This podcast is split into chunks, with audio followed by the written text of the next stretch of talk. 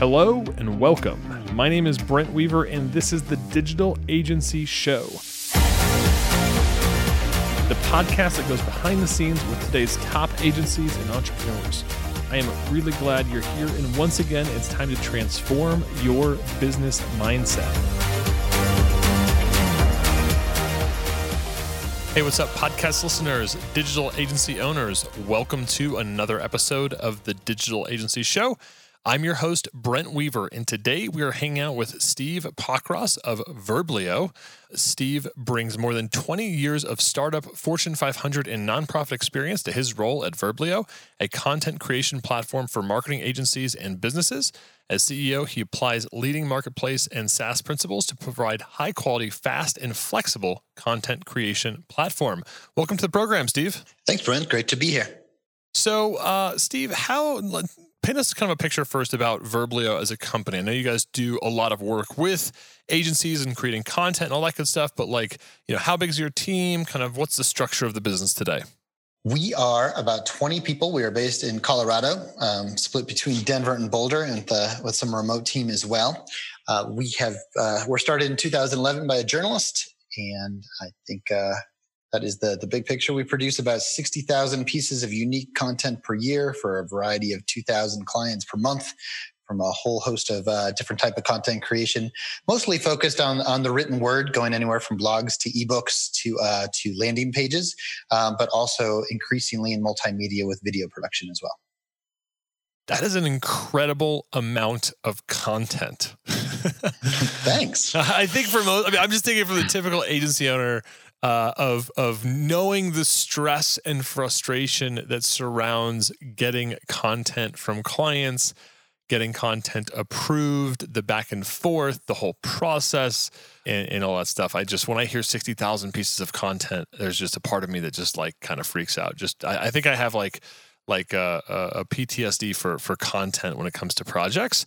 So I, I'm just kind of curious right off the bat. Like, I mean, how do you guys manage that much workflow and volume with your business? I mean, obviously, you probably have great systems and all that kind of stuff, but like, what are some of the things that you experienced during doing that much content? It's a great question. So it's uh, the number kind of uh, is mind-boggling to me as well. And so if you were going to manage sixty thousand pieces of content and only do it with twenty people and have three thousand writers on the other side of your marketplace, uh, you have to build a marketplace and a SaaS technology that really just makes it all work.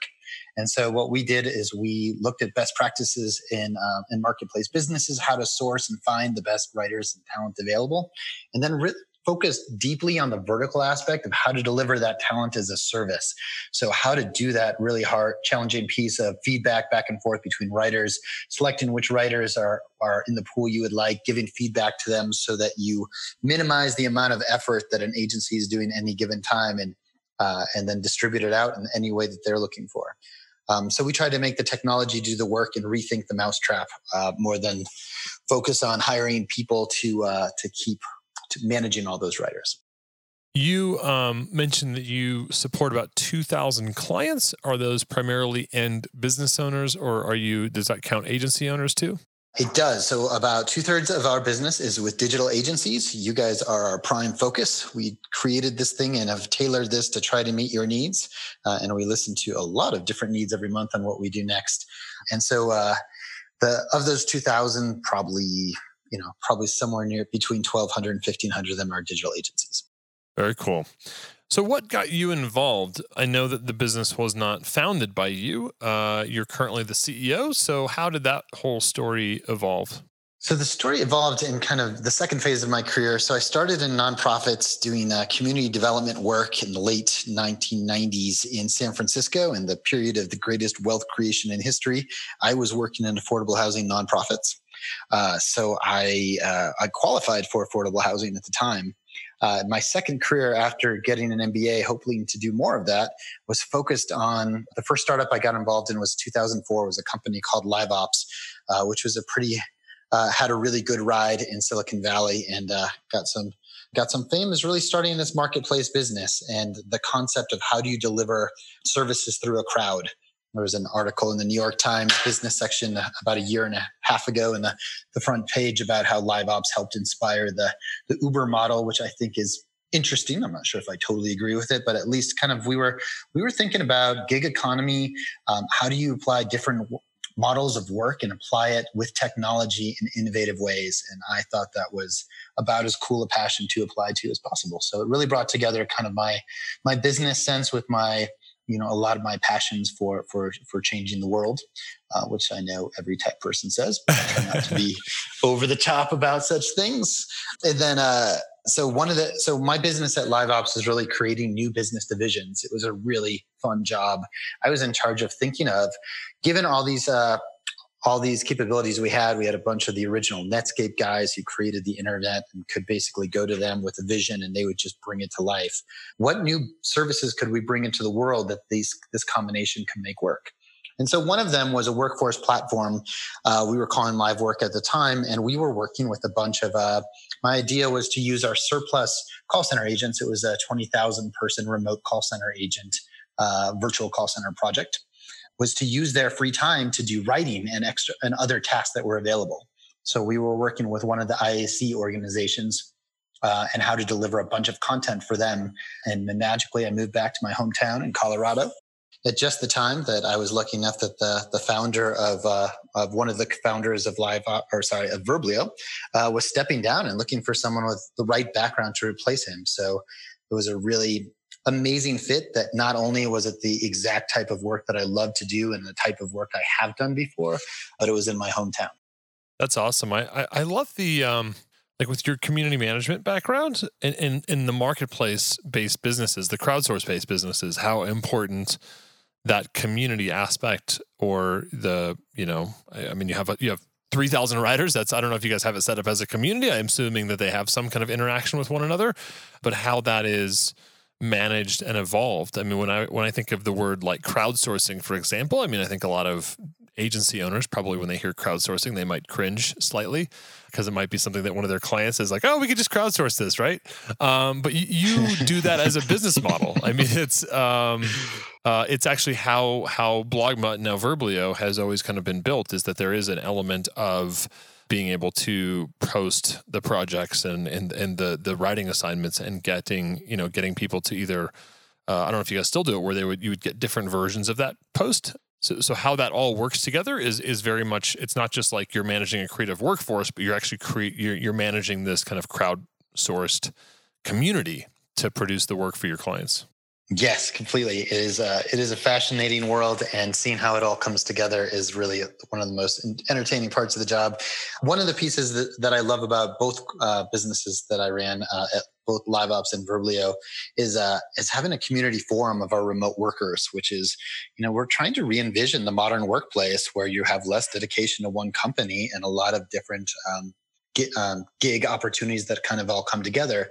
But most of the crowdsourcing and gig economy discussion has really been focused on commoditized labor. Think Uber and um, you know DoorDash and getting deliveries from one place to the other. That's all been really focused on the flexibility and the availability uh, of making a match of real time people without the qualification of kind of the skills involved and individual preferences of what that person can do. Um, so what we're trying to do is evolve that into what I think is should be called something like marketplace as a service. That uh, I think you're right about crowdsourcing, and I, I I actually rarely use that word anymore. I was almost going to say, I noticed that you never, you really didn't say that word. I said that word just for our yeah. listeners, right? For the record.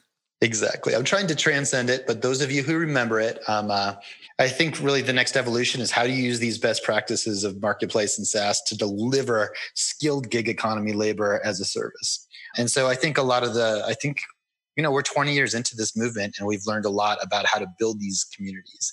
Part of the, what I think is the most the most uh, powerful is creating sub communities within the larger writer group, which is you know, we, for example, I'll give you kind of a, an interesting uh, example as I know you guys are a big fan of, uh, of agencies going niche, which I think is super important. I think that's exactly where the market needs to develop towards.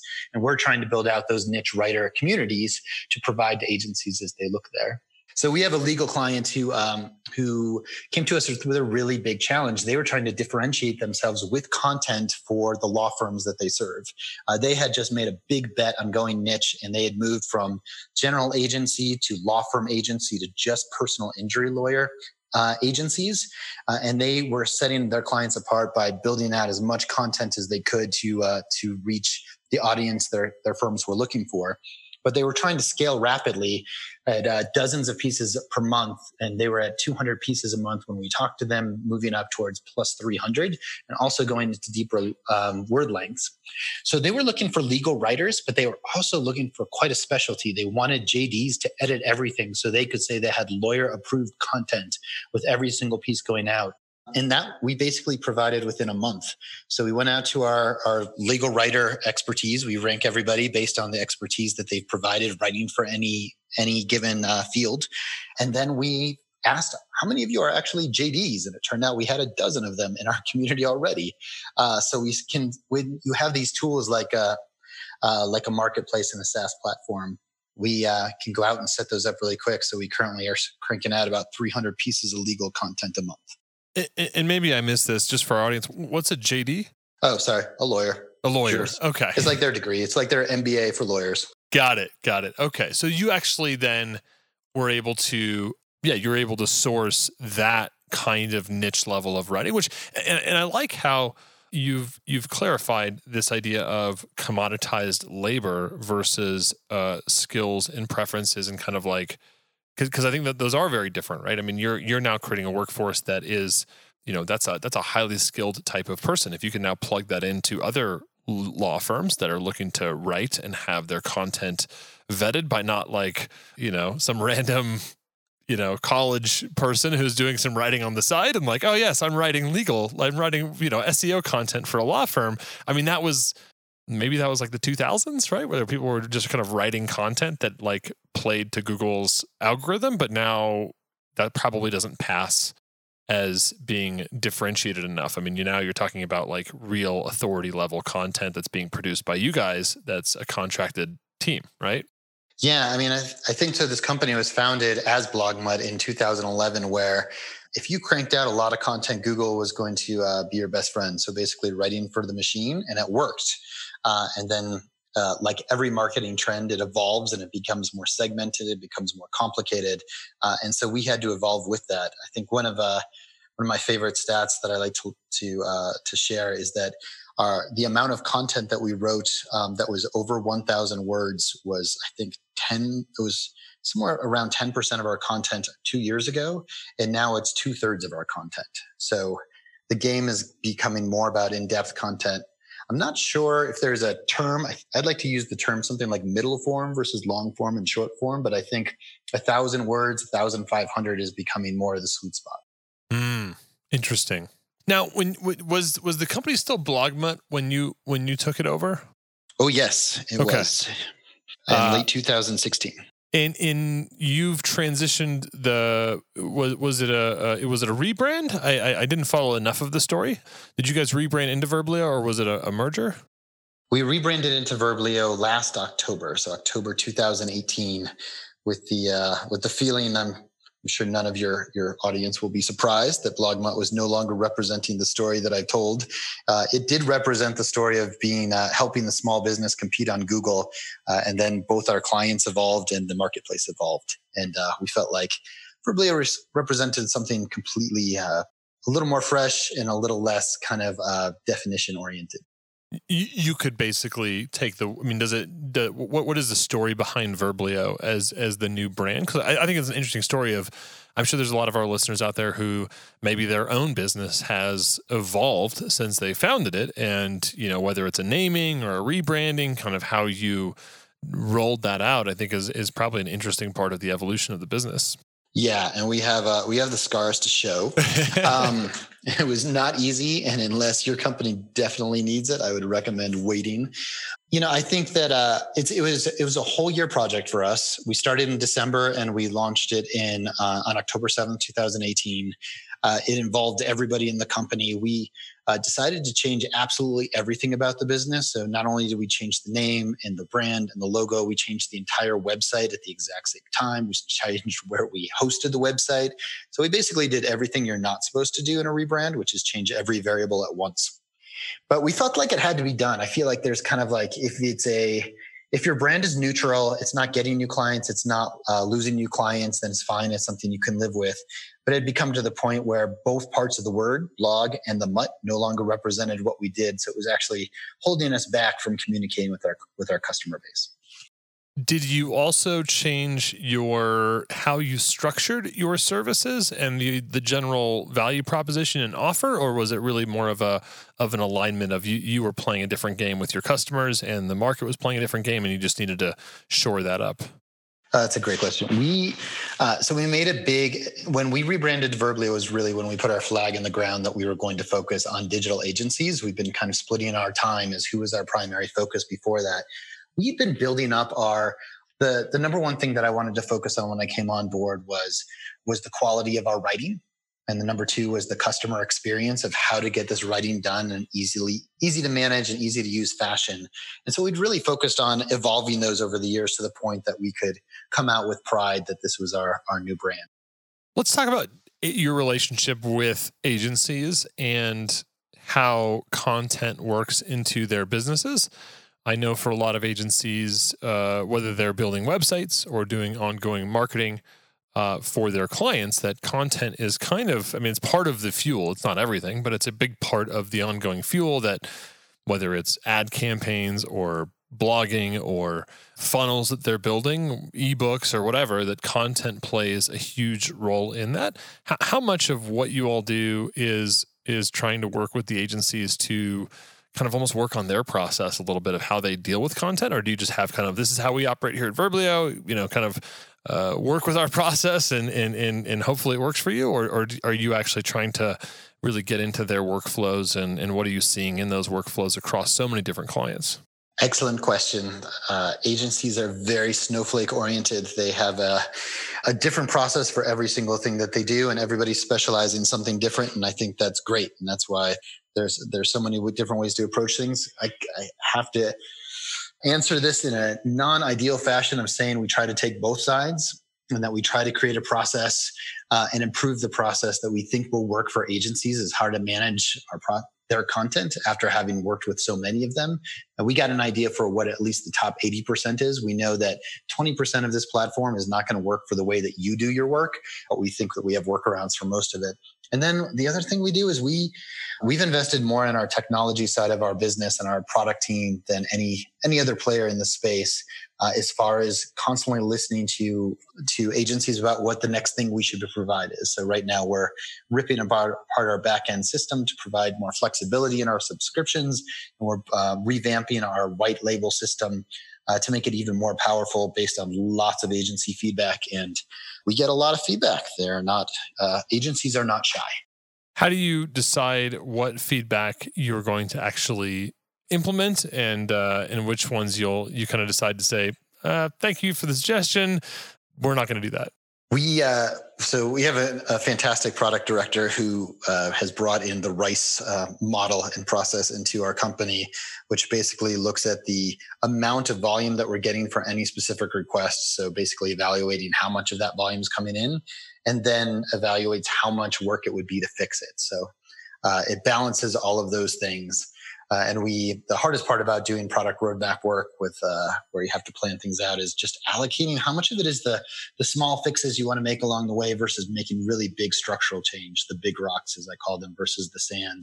Uh, and so we try to balance both of those things, but it's really based on the the volume and the consistency of how many of our clients want it, uh, and then also how much effort and how quickly we could deliver it. We think we'd you know sometimes it'd be better to deliver five small wins or 10 small wins in a quarter versus uh, one big win in a in six months.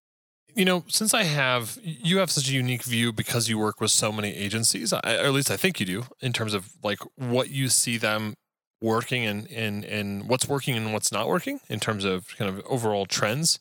What kind of content you mentioned you know 1000 to 1500 word articles or blog posts you know is kind of a sweet spot but what else are you seeing that people are getting a lot of results from with their clients? So the long form is definitely number one. Is uh, the con- consistently the the folks who we spend the most time with content are writing longer longer form stuff, and they're doing it frequently. I think a couple of the other trends are one is um, is going multimedia. So a lot of companies are experimenting with adding video and more design. That's why we we acquired a video co- uh, company last November called Automagical to uh, to pair written content with video content. Uh, I think it's still at its early phases, but I think it's going to really be a key driver of content in the future. And the third is really uh, experimenting with content is a competitive advantage. So because the agencies who are really trying to use this differently are doing less than solve. So step one is just solve the day-to-day hassle of how hard it is to create content with a variety of writers who are subject matter experts, who are available when you need to, who deliver on deadline at a reasonable price, uh, and get you uh, that you don't have to spend that much time with. I think that's you know that's been the core of our business uh, for many years i think the next phase is really exciting so a lot of these companies are thinking of content as their competitive advantage how do you build a business on it so the legal one I, example that i gave previously um, this agency basically said hey i've never had the ability where i could scale 100 new articles a month with the exact same writers. I don't have to invest ahead of time to know there. I just have a strategic partner that can provide it. So I'm going to offer this as part of my pitch. Another example of that is we have a a publisher client with us who started about a year ago today with uh, with the test of 50 articles. They're basically creating entertainment articles and using display ads to monetize them. And by uh, by July, we built where we were delivering 1,200 unique articles for them every single month. Uh, and that all came with no investment cost up front from them as how to, how to build a service. They just knew that if the ROI could come, they could deliver something unique by using content in a kind of a different way. Uh, and, and, I'm just trying to wrap my head around that, Steve. So you know what, what I think. So so somebody created basically a an online magazine, a uh-huh. publication, uh-huh. exactly. without ever having any of their own staff writers, without ever having to create their own like workforce for themselves. They just came to your network and said, "Hey, I mean, you're publishing 100% of their stuff," and that's and then they have ad revenue that they they've gotten to a positive uh, ROI on that, and it, and it works. And they're not actually the ones that are managing the the the, the writing staff. That's that's basically it. They they do have some. Um, they have their own staff, and they tested some of these things internally first. But they used us to supercharge it and add uh, and to leverage it into a much bigger business quickly. That is fascinating. I mean, I just I, I look at some of the bigger publishers, right? I mean, some of the people that I mean, I don't know, you know, some some of them have have have gone away, but I mean, that have you know had to create their own essentially what you guys have created is, is a platform but of course they're, they're they're making it for just their site which means that their network isn't nearly as robust and their probably the, the feature set isn't nearly as robust as, as what you guys are able to do. So that's that's really fascinating to to think about that the content as a competitive advantage but also as a as kind of part of the core product that they're in that publisher example that they're that they're doing. So i mean if you were a, a business i mean 100 articles a month as like a law firm i mean is that necessary or feasible or is that uh, is that kind of what you're saying is like if you can produce at that level that it creates such an outsized force through search and through just the amount of content you're publishing that like you're just going to capture more of the market? I think so. I will uh, not come before you and all of your agencies and say that i am an expert on seo versus uh, your audience. I will say that uh, we can tell you what what other agencies are doing so I do think there's an advantage where you can jump ahead by using more content in specific situations where you're trying to place your client in front of uh, uh, get them higher ranked than somebody else. I think this is going to be increasingly true of SEO as it moves. Uh, you know, one of the big trends we're following is the move from SEO from early adopters to late adopters into laggards. Uh, is I think a lot of the larger companies, like the you know the bigger dinosaurs out there, who haven't needed to compete on SEO will start needing to compete. And the first one of these large guys in a space, oil and gas, um, something of that nature, who starts to really flood the content, think we'll have a distinct competitive advantage for a while, and agencies have a chance to uh, to set up their clients like that. Uh, I'm curious. I'm sure you guys have costs that vary uh, greatly. I'm just my own curiosity. I'm like, well, what happens if I mean, UGurus right now we publish two blog articles a month. I'm like, man, this is this already takes a lot of work, right? Uh, a uh, hundred articles a month. That's interesting. I mean, are we talking like ten grand a month to to create that kind of a, an environment? Uh, our our starting price point is a, a, so it's basically a thousand word blog is a hundred dollars. Okay, so about ten grand to do hundred articles a month, which, uh, in the grand scheme of things, if I'm comparing that to, against like ad budgets and things like that, it it really isn't that. I mean, that would be manageable And so uh, that's an interesting proposition of just like creating tons of high quality content within your niche as a way to differentiate yourself and uh, become part of that competitive advantage. So that's that's a yeah. that's a fascinating pro- proposition um, and, a, and, a, sustainable advantage too because of the way SEO seems to work. That once you get out there first, um, so I think that's really interesting. And then I'll just add that for a lot of so the agencies either have somebody who's running the content and managing our platform for their for their agency, or we have an account management kind of professional services team to manage for it. But there definitely has to be somebody in the middle making all of that happen because you're definitely right. It's not that easy to uh, even manage yourself if you have writers helping. Yeah, I mean, there's the you know coming up with what you're going to write about. I mean, creating those briefs or assignments, and then the actual content's getting produced and then what are we doing with that stuff i mean yeah there's uh, i'm not trying to say that it's only going to cost somebody 10 grand a month to to, to run that but uh, that is still a fascinating proposition uh, you've got my my wheels turning. Hopefully our audience is also sitting there thinking well that's an interesting way to approach this of just leveraging a platform, uh, a workforce platform, whether that's that's Verblio or, or another workforce platform, like what is now possible because of the technology that you companies like you and, and yourself have created for the marketplace where you can get that highly skilled talent to create something at scale is is a fascinating kind of uh, brainstorming exercise which which you guys are right at the front end of it i mean creating 60,000 pieces of content per year uh, so you're seeing this stuff so that's cool uh, this has been super fascinating Steve, and I appreciate you kind of running through a couple of these different scenarios with me, but also giving a little bit of the backstory of Verblio and your history with the company. Uh, are you ready for our lightning round?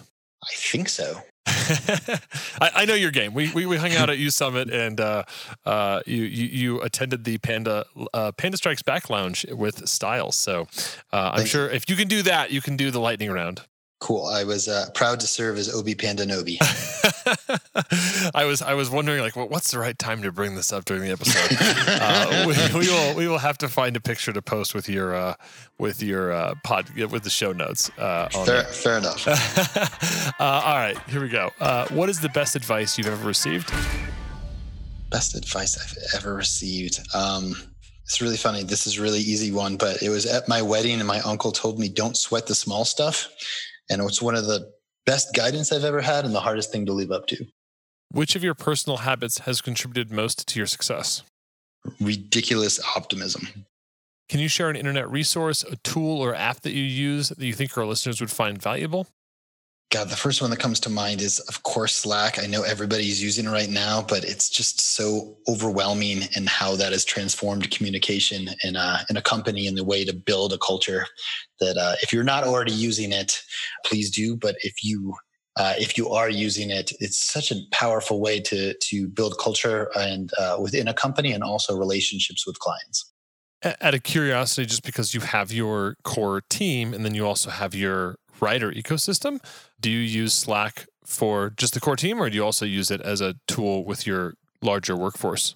We use it just for our core team. With our writer community, we use the forum as a much more manageable way to manage 3,000 discussions. Got it. Okay. I was just imagining like 3,000 people in Slack. That'll be interesting, but glad, glad to hear that that's not the case. I'm sure people do it. What book would you recommend and why? I am such an avid reader. I generally think of the first one that I'm reading right now, which is David Robertson's The Power of Little Ideas. And I think this, this, uh, the concept is so much, so much um, of the discussion and the dialogue about innovation has been disruptive ideas. It has to be a complete new disruptive blue ocean technology. And this is really about innovating around a core business proposition and then building a full uh, user experience and solution around it. Uh, and their example was kind of the Carfax idea. They were selling a commodity product and they built out a full experience around it. And it's very similar to the way that I think about Verblio. So it's kind of nice that somebody is touting an idea where it's a uh, it's much more approachable than coming up with something that's never ever been done. Awesome. Well, we will definitely link out to that book, The Power of Little Ideas, uh, on our show notes page, along with some additional tools and references throughout this show. You can check that out at ugurus.com forward slash podcast. And uh, uh, if you are listening to this episode the first The week it comes out, if you just click go to ugurus.com and click on podcast, you'll see Steve's episode right there at the top. Uh, Steve, how can our audience find out more about you? Is there anything that you have that they can check out? We are pretty easy to find online at uh, verblio.com, V E R B L I O. And uh, we're there to, uh, if you'd like to, to dig in deeper, our team is pretty easy to talk to at any time. Sweet. We will also link out to your website, verblio.com, on our show notes page. So if you guys are looking to find out more information about Steve and his company, definitely check that out. Again, ugurus.com forward slash podcast. And we will also try to dig up a photo of uh, of Obi Wan Panda Kenobi, did you say? Okay, uh, we're, we're going to have to work on that for the notes. Is Obi Pandanobi. Obi Pandanobi. All right. if you want to see, uh, if you want to see Obi Pandanobi, then uh, definitely check out our show notes page. We will find a photo, uh, and uh, now now it's in the show. So I got I got I got to deliver. Uh, I got to deliver, Steve. So, well, thanks for being on the show, man. Thanks also for your support at U Summit. Loved having you all there. Uh, you've got an amazing team, amazing company. You're supporting so many great digital agencies. So, if you all are out there needing this type of help, definitely look up Verblio and their team. They're they're awesome folks. Uh, so yeah, thanks, Steve, for stopping by the program today. Brent, thanks so much for having me, and thanks so much for a great conference last month too. For sure. All right, folks, that's it for this week's episode of the Digital Agency Show. Stay tuned each and every week for more great content coming to you to help you grow your digital agency so you can achieve freedom in business and life. Until next time, I'm Brent Weaver. Thanks again for tuning in to the Digital Agency Show. Before we close out, I wanted to check in on your answer to my question from the beginning of the episode. Are you stressed out, cash crunched, Fed up with your business? Now, if you feel this way, you might think that you have a lead generation problem. Maybe that it's the area you live in, or that this market has gotten too competitive. Maybe you think that your business can't be turned around. And I want you to think again. In my many years of experience, I can tell you now it's something much deeper that you're likely not even aware of yet. It's like a client who says they need a website, Facebook ads, or a mobile app when they don't even realize it's a deeper challenge is blocking them from success. Now, if you'd like to find out what your deeper challenge is, then I want to invite you to apply for a strategy call where we're going to dig into those underlying issues in your business and get you moving forward like never before. The aha moments that you're going to have will shift the way you think forever, and you'll finally get the answers as to why your business hasn't taken off. The number one most important decision to rapidly grow your business starts by booking your UGurus strategy call today. Go to ugurus.com slash apply to start the application process for this free call. Once again, go to ugurus.com slash apply to get started. Thanks again for tuning in. Join us next week for another episode of the Digital Agency Show.